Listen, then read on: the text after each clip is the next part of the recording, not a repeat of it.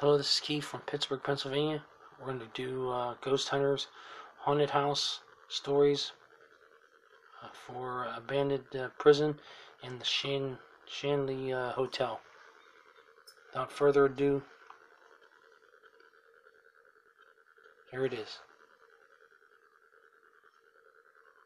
The haunted children are banned from spending the night, and Ouija boards are strictly forbidden.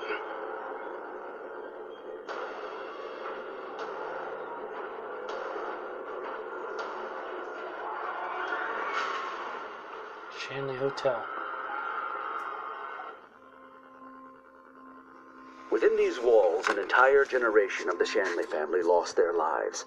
Yet many claim their spirits still remain.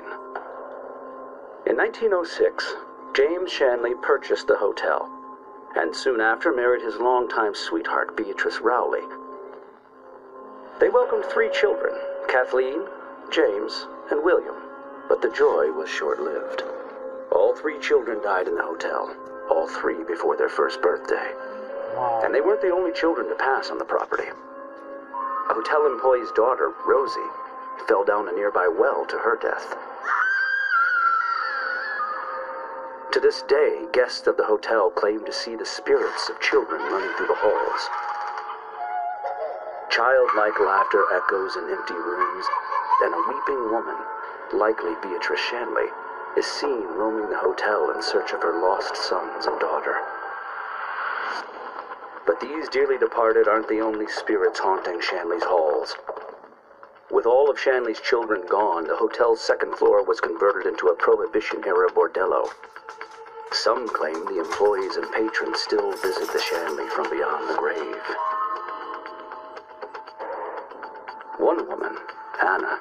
Been seen and heard in the second floor room she hmm. once inhabited. I wonder what, cha- what happened to her. And the screams Anna. of Claire, a woman who took her own life in the late 1800s, are heard echoing around the third floor. While the specter of Sweet Thing, the hotel's former cat, scampers around the house. Claire, Anna, the Shanleys, they aren't alone. Dozens more ghosts have been sighted on the premises, leaving many to wonder are there more ghosts than guests in the Shanley Hotel? Are we alone or are we not alone? Eastern State Penitentiary. A prison so secure, even death offers no escape.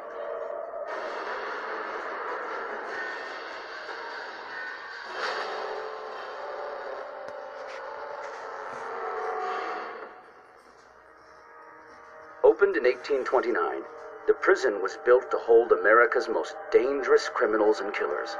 Stone walls 20 inches thick and mazes of hallways ensured there was no hope of escape. Still, many tried and were brutally punished. When prisoners misbehaved, they were held underwater, then strung up outside until their skin froze over. Others were thrown into the hole, an underground cell cut off from light, air, and all human contact. Worst of all, many were sent to the mad chair, a seat that bound its victims so tightly all circulation was cut off. Several prisoners required an amputation after a visit to the mad chair. Still more went insane. Today, the tormented spirits of prisoners still walk these halls. In cell block 12, visitors claim to hear echoing voices and cackling laughter. Cell block 6 is home to the Phantom, an angry, malevolent spirit who lurks silent and still until you get too close. Then he darts away. Outside, the spirit of a former guard, murdered by an inmate while on watch, still stands sentry at his guard tower.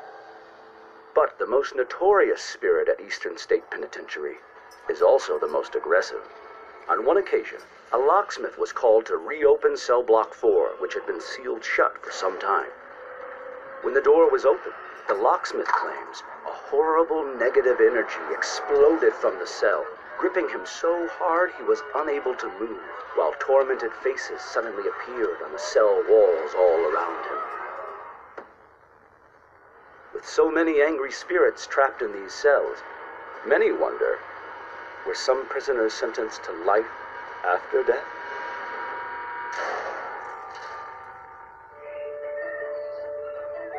Burnbrae Mansion, a dream home that became a living nightmare.